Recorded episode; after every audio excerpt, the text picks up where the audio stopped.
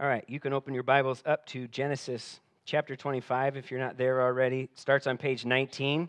If you have one of our uh, welcome table Bibles, Genesis chapter 25. This, this chapter is the official transition from Abraham to Isaac. So we've been focused on Abraham uh, from since Genesis 12. Now we're moving on to Isaac. But Isaac himself plays this more, uh, a more of a transitional role in the storyline. So most of the stories in Genesis that, that involve Isaac focus on him or refer to him either as Abraham's son or as, as Jacob's father.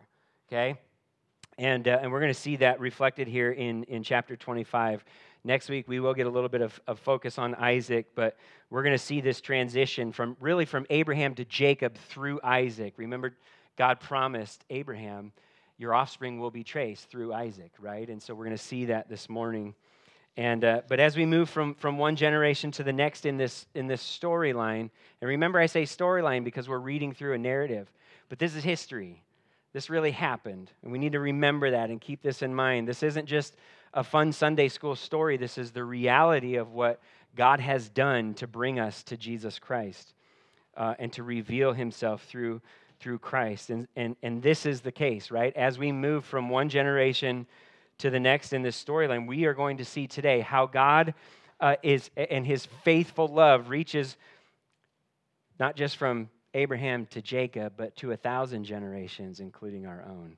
And so I want to ask the Lord for, for his Spirit's help, and, uh, and, uh, and then we'll dig in. Would you pray with me? Father, we thank you for your word. And we thank you that as followers of Christ, you've sealed us with your Spirit, the Spirit uh, who counsels us and who leads us into all truth. So this morning, as we look at the, the truth of your word, we pray that you would correct us, rebuke us, equip us, train us, comfort us, give us exactly what we need according to your truth by your Spirit for your glory. In Jesus' name, amen. What do you call it when you get something that you don't deserve? In our culture, we would call it injustice. Okay? Think about it. If a person is sentenced to death for a crime that he didn't commit while a murderer goes free, they both get what they don't deserve, right? It's injustice. But what do we call it when we see people getting what they don't deserve in Scripture? We call it grace. We call it grace. Why? Because grace is unmerited favor from God to us. Grace, we can think of it this way grace is, is getting what we don't deserve. Grace is getting what we don't deserve. And in our passage this morning, we're going to see the difference between injustice and grace. And here's our thought, okay? This is what we want to kind of anchor everything to. God doesn't extend his grace to reward sin, he does it to redeem sin- sinners. God doesn't extend his grace to reward sin, that would be injustice. He extends his grace to redeem sinners. Let's dig in. Verse 1 of Genesis 25. Abraham had taken another wife whose name was Keturah, and she bore him Zimran, Jokshan, Medan, Midian, Ishbak, and Shua. Jokshan, Jokshan, that guy right there. This is a bad passage to read on uh, the time change. Jokshan fathered Sheba and Dedan. Dedan's sons were Asshurim, Letushim, and Leummim. And Midian's sons were Ephah, Epher, Hanoch, Abida, and Eldaah. And all these were sons of Keturah. Abraham gave everything he owned to Isaac, but Abraham gave gifts to the sons of his concubines, and while he was still alive, he sent them eastward, away from his son Isaac, to the land of the east. Now, these verses are establishing the fact that Father Abraham had many sons, right? Many sons had. You're welcome for getting that in your head. He had more sons than just, just Isaac and Ishmael. Back in Genesis 17, God promised to make Abraham a, the father of many nations, and it's clear from these verses that God kept that promise. Now, it's also clear that both God and Abraham have another promise in view here. Abraham was blessed with many offspring, but there was only one offspring who would receive the promised blessings of the covenant. And it was time then for, for Abraham and for the Lord himself to separate this promised son from the rest of them. And that happened in two ways in verses 5 and 6. First, verse 5 tells us that Abraham gave everything he owned to Isaac, and verse 6 tells us that he gave gifts to his other sons. But notice that the author doesn't call them Abraham's sons here, even though that's what they are. He calls them the sons of Abraham's concubines. What's a concubine? It's a wife who had a lower status, in this case, than, than Sarah did as Abraham's, as the matriarch. The, the author is making a, a, distinction between Isaac as the chosen son of the covenant and, and the rest of Abraham's offspring. Those sons received gifts because Abraham loved them, just as he loved Ishmael and, and, and had a hard time sending him away uh, a couple chapters ago. But, but they did not receive the inheritance. They didn't receive the inheritance from Abraham. That went to Isaac alone. Abraham gave everything he had to Isaac, is what it says. And because Isaac was the promised son of the covenant, only he could remain then in the promised land. So after Abraham gave them gifts, he sent the other sons away from the land of Canaan. And if you remember back in chapter 21, Abraham also sent Hagar and Ishmael away because God had promised him that his covenant offspring would be traced not through Ishmael, but through Isaac. And so, by sending everyone else away, Abraham was ending any claim that they had on an inheritance, which now included a piece of the promised land. Remember that Abraham owns a, a field with a cave in it in the land of Canaan, right? So, when, I, when Abraham uh, sent Ishmael away, that's how Ishmael lost his firstborn status as the, as the firstborn son. And now all these other sons have lost their own claim to any sort of inheritance as well. Verse 6 also says that Abraham sent them eastward to the land of the east. It's repetitive, redundant. The, the notion of moving eastward in, uh, is a recurring theme in Genesis that consistently points to a deviation from God's good design and plan. Adam and Eve were, were banished eastward from the Garden of Eden after they sinned. Cain went out from the Lord's presence after he killed Abel, and he lived in the land of Nod, east of Eden. Sinful humanity traveled eastward to build the Tower of Babel in, the rebe- in rebellion against God. Lot in Abraham, when they split, which way did Lot go? To the east. And here Abraham sent the other sons eastward away from the promised son and the promised land. Back in chapter 22, God had promised to make Abraham's offspring as numerous as the stars in the sky, right? But also as the sand on the seashore. What's happening right here and what we're reading is, is like taking all of that sand and just sifting it through a screen until you have a seashell left, and that seashell is Isaac. Okay? He's the promised son. Not only did Isaac receive Abraham's inheritance, but he also received God's blessing. Let's keep reading. Verse 7. This is the length of Abraham's life 175 years. He took his last breath and died at a good old age, old and contented, and he was gathered to his people. His sons Isaac and Ishmael buried him in the cave of Machpelah near Mamre, in the field of Ephron, son of Zohar the Hethite. This was a field that Abraham bought from the Hethites. Abraham was buried there with his wife Sarah. After Abraham's death, God blessed his son Isaac, who lived near Beer Lahai Roi. Chapter 12 tells us that Abraham was 75 years old when he left Haran to follow God's leading. 75 years old. Here we see he died when he was 175. That means that he lived by faith in God for 100 years. 100 years. Now, we have seen in, in all of these chapters, from chapter 12 on to now, Abraham had several ups and downs in those hundred years. We, haven't, we didn't even see all of them, right? Scripture's selective about what it shows us because it's showing us those things for a purpose. But as Genesis 15 says, Abraham believed God and it was credited to him as righteousness. In the midst of all his ups and downs, he was still counted righteous. Why? Because he believed God's promise. And God is faithful to keep his promise. A few chapter or a few verses later in chapter 15, God told Abraham, you will go to your fathers in peace and be buried at a good old age. At a good old age. Here in verse 8, we're reminded once again that God does what he says. Abraham took his last breath and he died, what? At a good old age. old and contented, and he was gathered to his people. I love how it says that Abraham was content when he died. It wasn't just a good old age, he was content when he died. He'd waited 25 years for God to give him the promised son, and by the time Isaac was born, Abraham was already an old man and getting along in years, right? He was 100 years old when Isaac was born. Chapter 18 specifically mentions that Sarah bore him a son in his old age. The guy's old. Abraham was 137 years old when Sarah died. After 62 years of waiting on God for the, to give him the promised land, Abraham got one piece. He got a field with a cave in it so he could bury his wife. 25 years waiting on the promised son, 62 years waiting on the promised land. Abraham spent 100 years walking with the Lord in faith. And most of that was waiting on these promises that he never got to see completely fulfilled in his lifetime. But he could die a contented man. Why? Because he had experienced God's grace. He'd experienced God's grace. In those hundred years, Abraham did plenty of things to disqualify himself from God's covenant promises, right?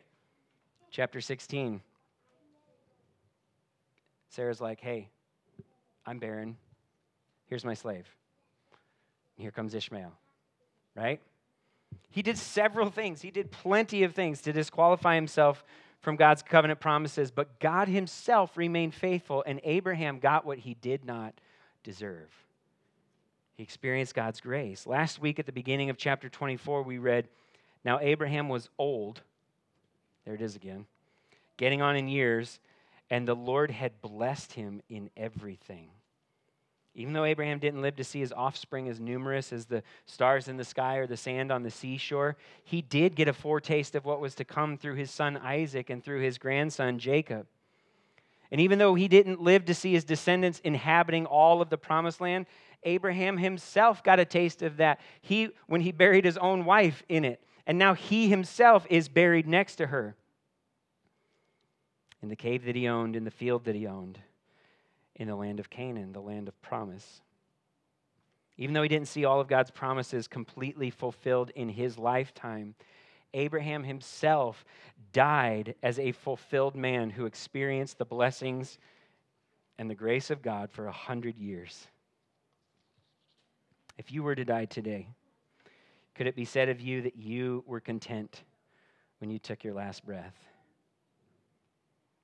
Those areas in which we are discontent often reveal themselves to be areas where we fail and have failed to recognize the grace of God in our lives. I was convicted of my own discontentment in some areas this past week. That conviction itself is a gift of grace, is it not? that God would prick our hearts and, and enable us to see, oh man, I'm, I'm looking at something else. I'm looking for something else rather than Him. And that's the beautiful thing about grace. He'll give you and me all the grace that we need, not only to recognize our need, but then to satisfy our need in Him and to find contentment in Him. After Abraham's death, God blessed Isaac just as He promised to do. Abraham could, could pass on the inheritance to Isaac, but only God could pass on the covenant and the promises that came along with it and the blessing that came along with it. And just as the blessing shifted from Abraham to Isaac, so now the story shifts from Abraham to Isaac as Ishmael fades out of the picture. Look at verse 12. These are the family records of Abraham's son Ishmael, whom Hagar the Egyptian, Sarah's slave, bore to Abraham. These are the names of Ishmael's sons. Their names, according to the family records, are Nebaioth, Ishmael's firstborn, then Kedar, Adbeel, Mibsam, Mishma, Duma, Massa, Hadad, Tema, Jetur, Naphish, and Kedemah. These are Ishmael's sons, and these are their names by their settlements and encampments, 12 leaders of their clans. This is the length of Ishmael's life, 137 years. He took his last breath and died, and he was gathered to his people. And they settled from Havilah to Shur, which is opposite Egypt as you go towards Asshur. He stayed near all his relatives. Now, apart from a couple later references to his descendants, this is the last that we will hear of Ishmael in the book of Genesis. This summary of Ishmael's life in, in verse 17 is almost a word for word description of the summary of Abraham's life in, back in verse 7. But notice what's not the same here. The, the, what words are, are missing from Ishmael's life summary that are included in Abraham's? It doesn't say that Ishmael died at a good old age. It doesn't say he was content either. This contrast between him and Abraham is intentional when, when, the, when, when the author uh, repeats phrases word for word and leaves things out, those are the things we want to pay attention to. It's another way of showing that Ishmael was not the son who would benefit from God's covenant promises to Abraham. Notice in verse 12 how Ishmael is referred to as Abraham's son, but the emphasis is on the fact that he is the son of Hagar, the Egyptian, the slave of Sarah. Like it just piles it on, right? Yes, he's, he's Abraham's son, but this is why. He's not the promised son. And notice where Ishmael was not buried. He wasn't buried in the cave with, with Abraham and Sarah in the promised land. It's clear that he was not the son who would receive the covenant promises. But because he was Abraham's son, he would still be blessed, right? And his family records show that once again, God was faithful to keep all his promises. Back in chapter 17, after God told Abraham that Sarah would be the one to give birth to Isaac and that Isaac would be the one through whom God would confirm his covenant, Abraham pleaded with God and he said, If only Ishmael were acceptable to you, right? And even though God had already made it clear that Isaac was the chosen one, he also promised to bless Ishmael and to make him fruitful and to multiply him greatly. God said that Ishmael would father 12 tribal leaders and God would make him into a great nation.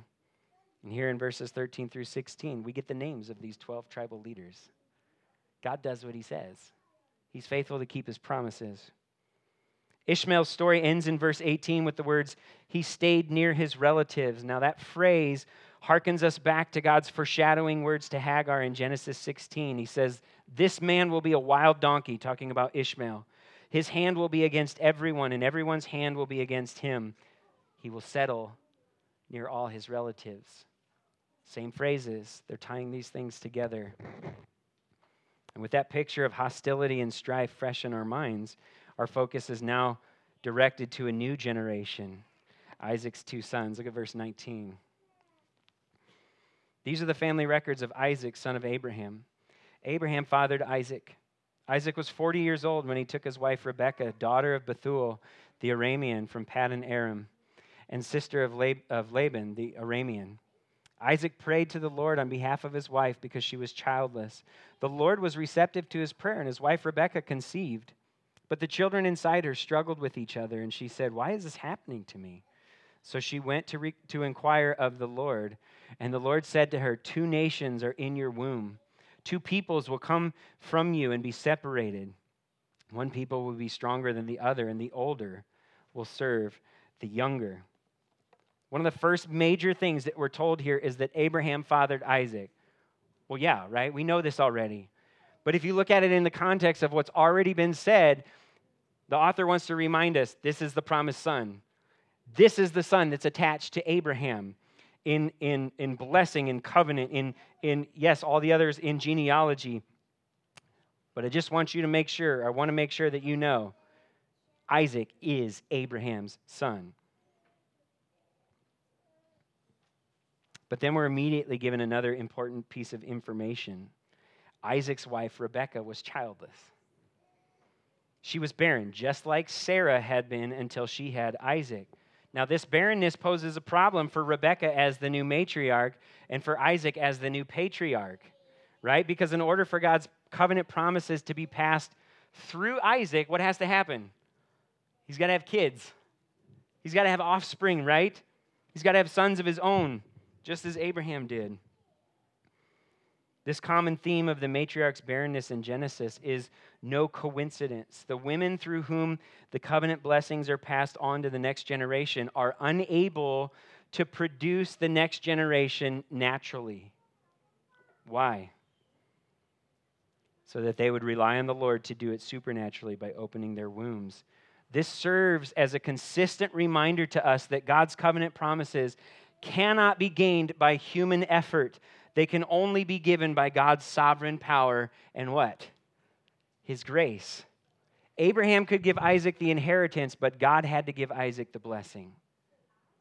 The women were barren and could not continue on that blessing unless God blessed them and gave them what they needed. Isaac himself is living proof of this. So when he realized that Rebekah was unable to have children, he prayed. He prayed to the Lord who knit him together in his mother's own barren womb. And in his sovereign power and grace, God answered Isaac's prayer and opened Rebekah's womb. And when she conceived, God didn't give her just one child, He gave her twins. But her joy at being pregnant was short lived because there was this battle that was raging inside her womb. Verse 22 says that the children inside her struggled with each other. In the Hebrew, that word for struggle gives this sense of ongoing hostility or enmity between the two offspring. It's an echo back to Genesis 3:15. Remember that's that's been the thread that has been woven through all of these stories. As soon as Adam and Eve fell and God cursed the serpent, he, he gave this promise. Here's what it says I will put hostility, struggle between you and the woman, and between your offspring and her offspring. He will strike your head, and you will strike his heel. Now, with that in mind, and with what we've just read, we can see what's coming, right? One of the children in Rebekah's womb will be representative of the offspring of the serpent, and the other will be representative of the offspring of Eve, that carries that line through Abraham's family to the promised serpent crusher. But Rebekah didn't understand why she was literally carrying such turmoil inside her, and so she went to ask the God who had opened her womb in the first place. And God's answer revealed not only the sibling rivalry that would characterize the relationship between her two sons, but also this ongoing rivalry between two nations that would come from them. If you remember back in May of last year, we went through the book of Obadiah. Okay? It was a, it was a, a, a prophetic book, minor prophet in the Old Testament. And it was the, the one book of prophecy that, that actually spoke directly to a foreign nation, and that nation was Edom.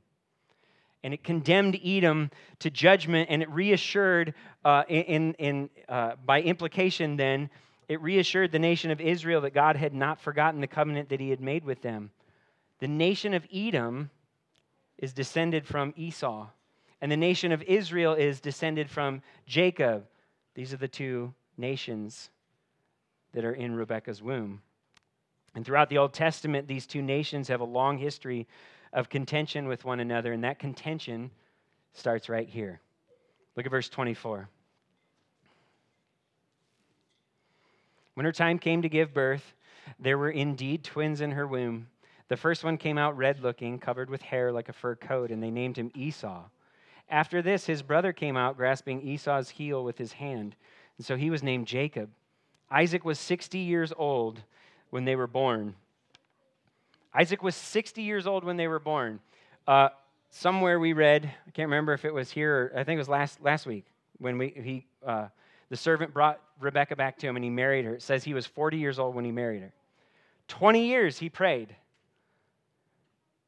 for God to give him the promised son, similar to his own father, praying and waiting.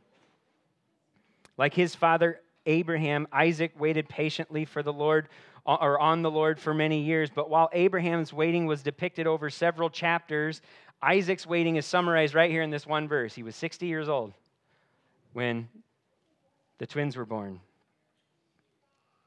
That's because the description of the twins' birth isn't focused on Isaac's waiting here.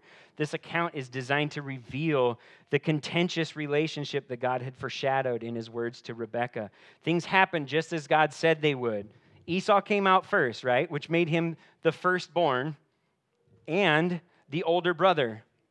His name means covered with hair, which is appropriate considering the description given to him here, or given about him here. Now, the word, the Hebrew word for red sounds like the word Edom, and the Hebrew word for hair sounds like the word seir, S E I R.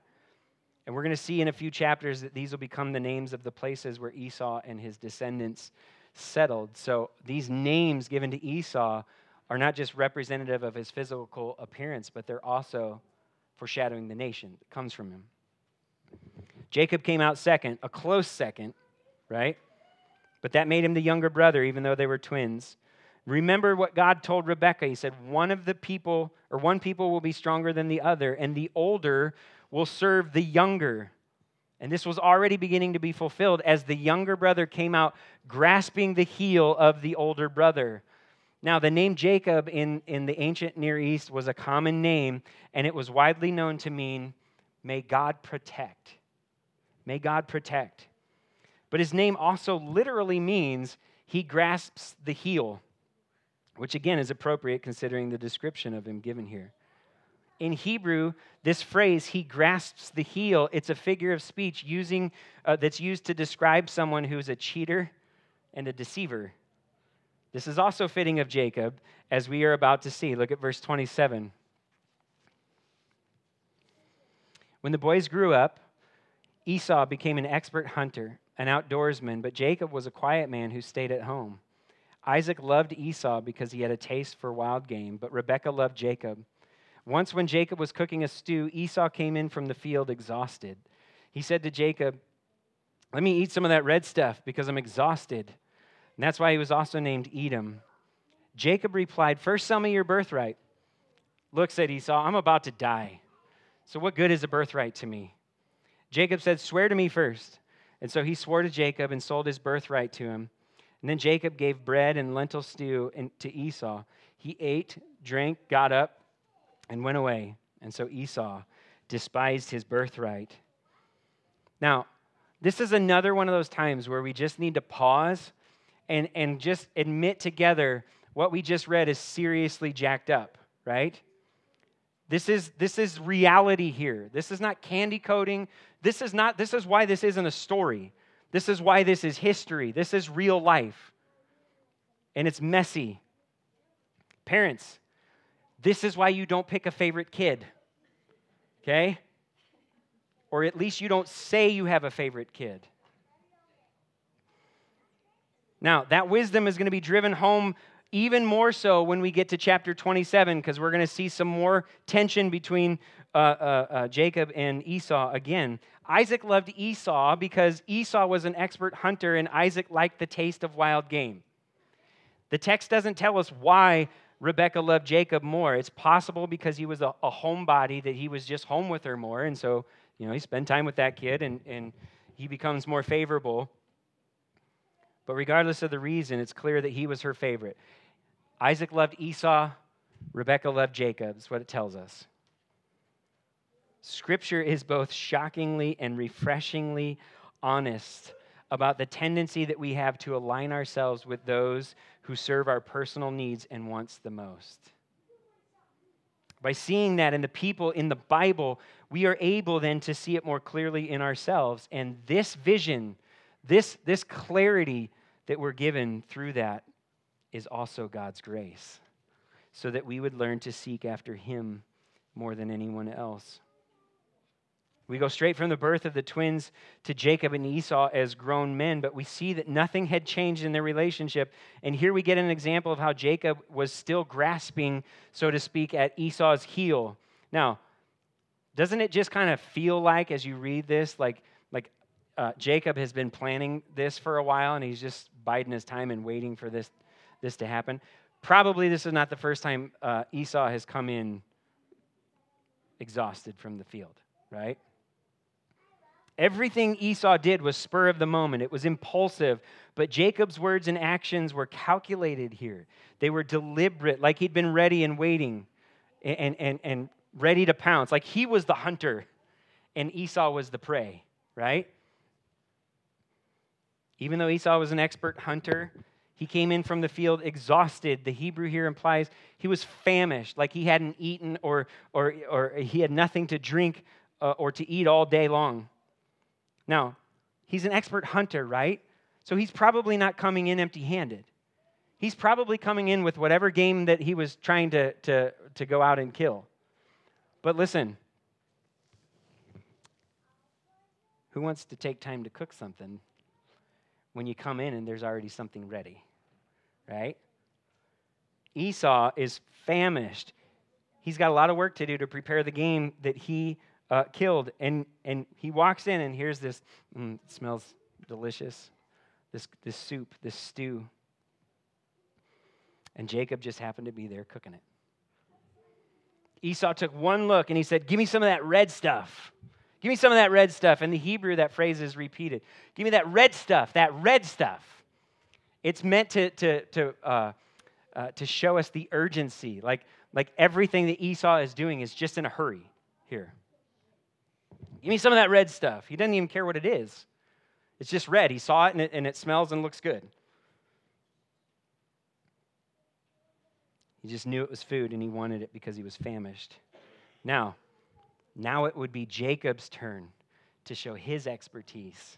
Esau was an expert at hunting, Jacob was an expert at deception. First, sell me your birthright, Jacob said. Esau replied with more melodrama I'm so hungry. If you have a young kid, you know what that sounds like. I'm about to die. I'm starving, right? What good is my birthright to me if I'm dead? I don't care. Give me some of that red stuff. But Jacob knew that Esau was exaggerating because he just wanted to satisfy his hunger. Like, like he flippantly, again, spur of the moment, impulsive, said, I don't care about my birthright. But surely he, he, he cared about it. It's his. So, so Jacob is careful here. He doesn't just give him the stew and say, okay. He says, swear to me first. Swear to me first that I get the birthright, and then I'll give you the stew. Why did he make him swear? Because an oath is irreversible. Esau changes his mind in, on a whim all the time. But if you swear something back then, you can't take it back. And so Esau swore to give up his birthright. Jacob gave him the stew with some bread on the side for good measure, right? Esau had his fill. He got up and he left, just like that. It's so blunt, right? His momentary impulse was satisfied and he, and he just moved on to the next thing without even thinking twice about what he had just given up in the long term.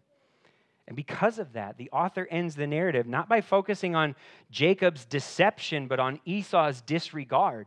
It doesn't say, so Jacob deceived Esau. What does it say? So Esau despised his birthright. Why is the focus on Esau's wrongdoing and not on Jacob's? because Esau wasn't just being careless, he was treating God's covenant promises with contempt. As the firstborn son of Isaac, Esau was first in line to receive the inheritance that was passed down to Isaac from Abraham.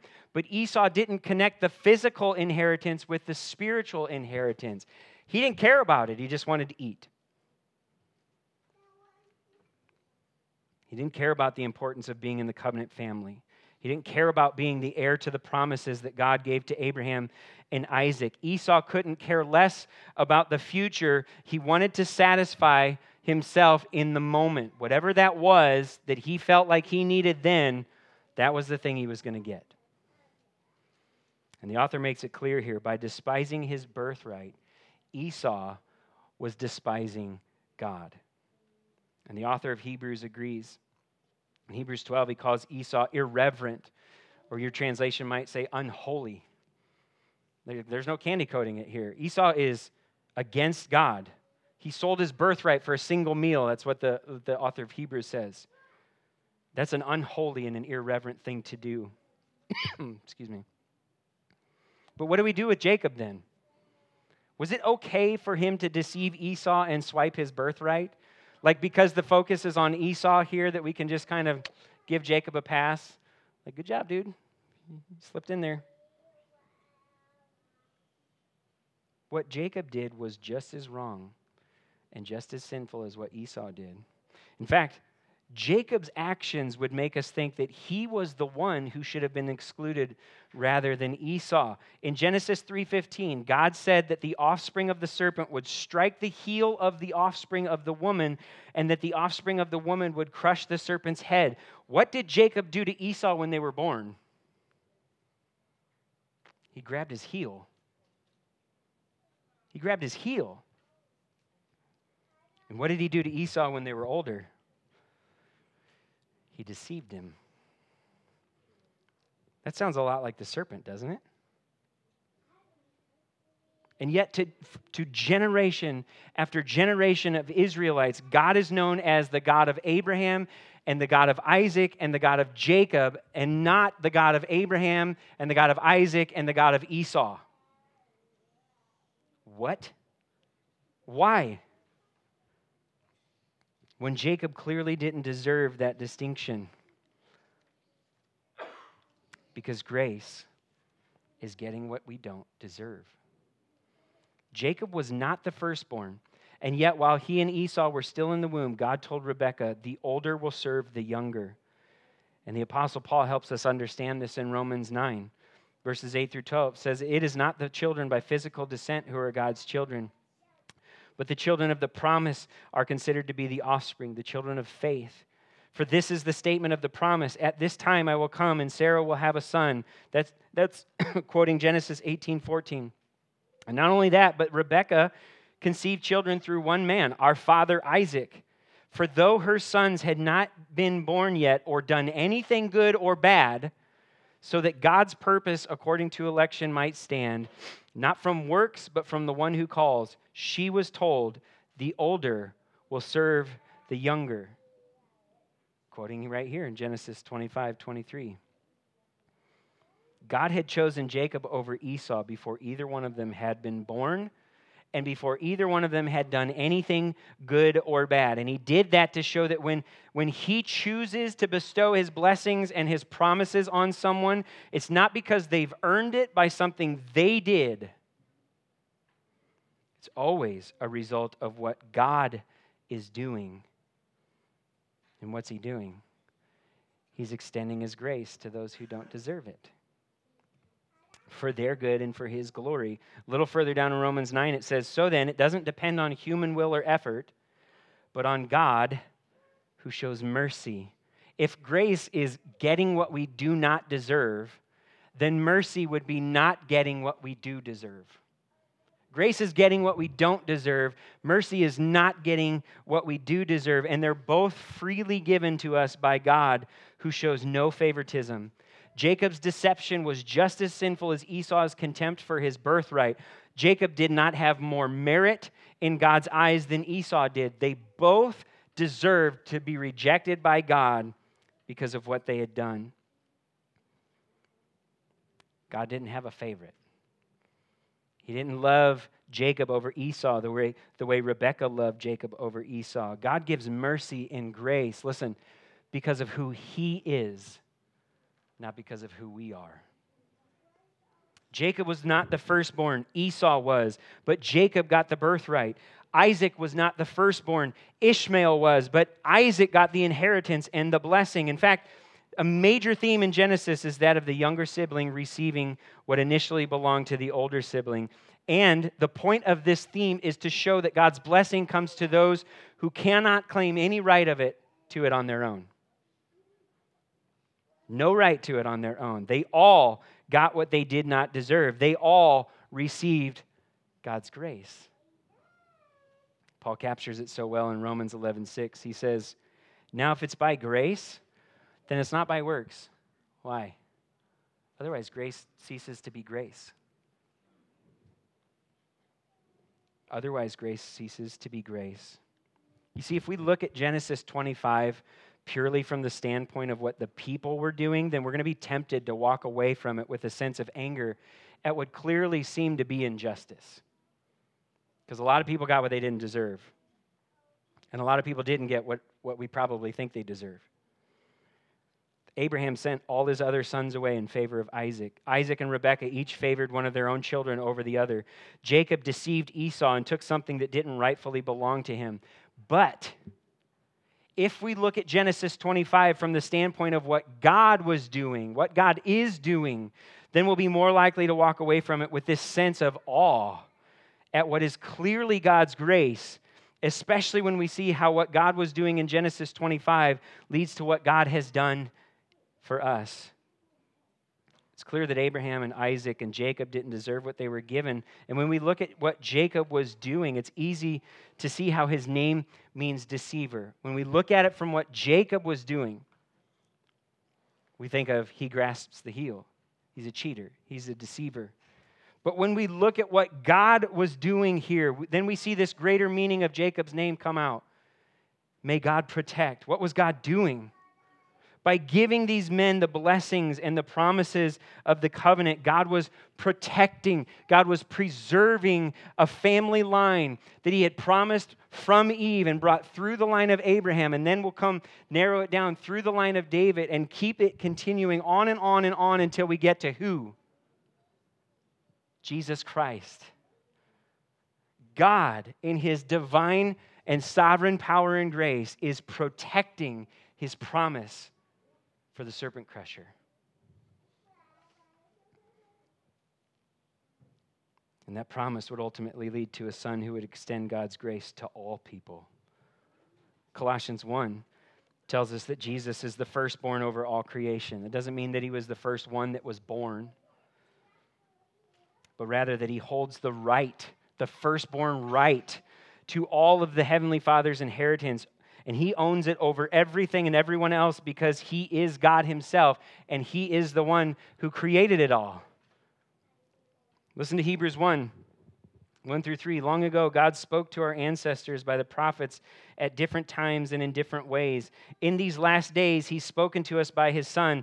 God has appointed him heir of all things and made the universe through him.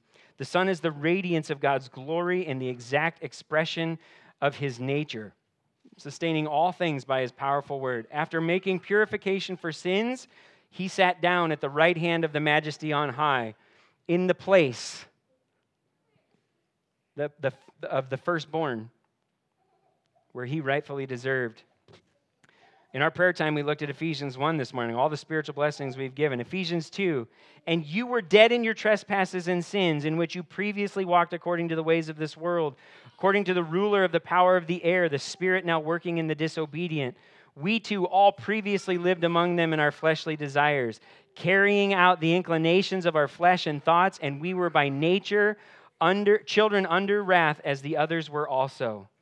But God, who is rich in mercy, who doesn't give us what we deserve, because of his great love that he had for us, he made us alive with Christ, even though we were dead in trespasses.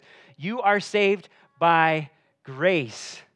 You are saved because God gives you what you don't deserve. He also raised us up with him and seated us with him in the heavens in Christ Jesus, so that in the coming ages he might display the immeasurable riches of his grace through his kindness to us in Christ Jesus. For you are saved by grace through faith, and this is not from yourselves, it is God's gift, not from works, so that no one can boast. We can't claim it, we have no right to it, and yet God gives it freely. Christ died on the cross and he rose from the grave so that he could share his inheritance with all who've been adopted as his brothers and sisters by God's grace through faith in him. Like Abraham and Isaac and Jacob and Ishmael and Esau and Sarah and Rebekah and Hagar and Keturah and everyone else, all other human beings since Adam and Eve ate the forbidden fruit in the garden, we have all lived for our own fleshly desires and deserve the wrath of God. Like Jacob, we all looked like the serpent, manipulating and deceiving and cheating to get what we want. But God is rich in mercy, and He did not give us what we deserved. Instead, because of His great love for us, He rescued us from His own righteous wrath and forgave us forever because His firstborn Son willingly traded His own life for ours. And that wasn't a spur of the moment thing, that was a calculated decision. It was deliberate. Jesus was despised and rejected by men like the birthright was despised and rejected by Esau. But God the Father accepted God the Son's sacrifice on our behalf, and by Christ's wounds, we are told, we are healed. And now he's blessed us with every spiritual blessing in the heavens in Christ to the praise of his glorious grace. God is pleased to forgive anyone who trusts his son, and all who trust in Christ are reconciled to God forever. Would you walk away from an offer like that? Would you despise the grace of God? As those who've received that grace, we continue to need the grace that we've been given so that we don't despise others to the point of withholding that grace from them. I love how the ESV Gospel Transformation Bible puts it. God's love does not seek out those who are intrinsically worthy of it. Indeed, no one is intrinsically worthy of God's love. That's what it means for grace to be grace. Because we've been graciously sought out by God, we ought to graciously seek out others and share with them this gospel of God's grace to us in Christ Jesus. Is there anyone in your life that you're sending away from that grace? Do you play favorites with the people that God has graciously placed around you? Do you deceive or manipulate others and make them work for something that you yourself did not earn? Are you trading God's grace for temporary satisfaction? If you're able to honestly answer yes to any of those questions, I hope you see that that confession itself is a gift of God's grace. And there's more grace where that came from. Grace, grace for repentance, grace for forgiveness, grace to walk in obedience once again. I've heard grace explained another way G R A C E. God's riches at Christ's expense. God's riches at Christ's expense. Jesus was sentenced to death for sin that he didn't commit so that we would go free. He endured justice so that we could receive grace. Because of God's grace to us in Jesus Christ, we get what we don't deserve redemption and reconciliation to the one who has every right to condemn us. And not only that, but we also get to share in the inheritance of his firstborn son. God doesn't extend grace to reward sin, he does it to redeem sinners. What Abraham and Isaac and Jacob received is what you and I have received. We all need it, but none of us can claim any right to it on our own. Instead, God grants it freely to us, not because of who we are, but because of who He is. And He alone gets the glory. Why? Because we get what we don't deserve. Amen? Father, we thank you for your grace to us in Jesus Christ. And we pray that by your grace, we would grow more and more dependent upon Him and confident in Him as we seek to obey you. We love you and we thank you in Jesus Christ's name. Amen.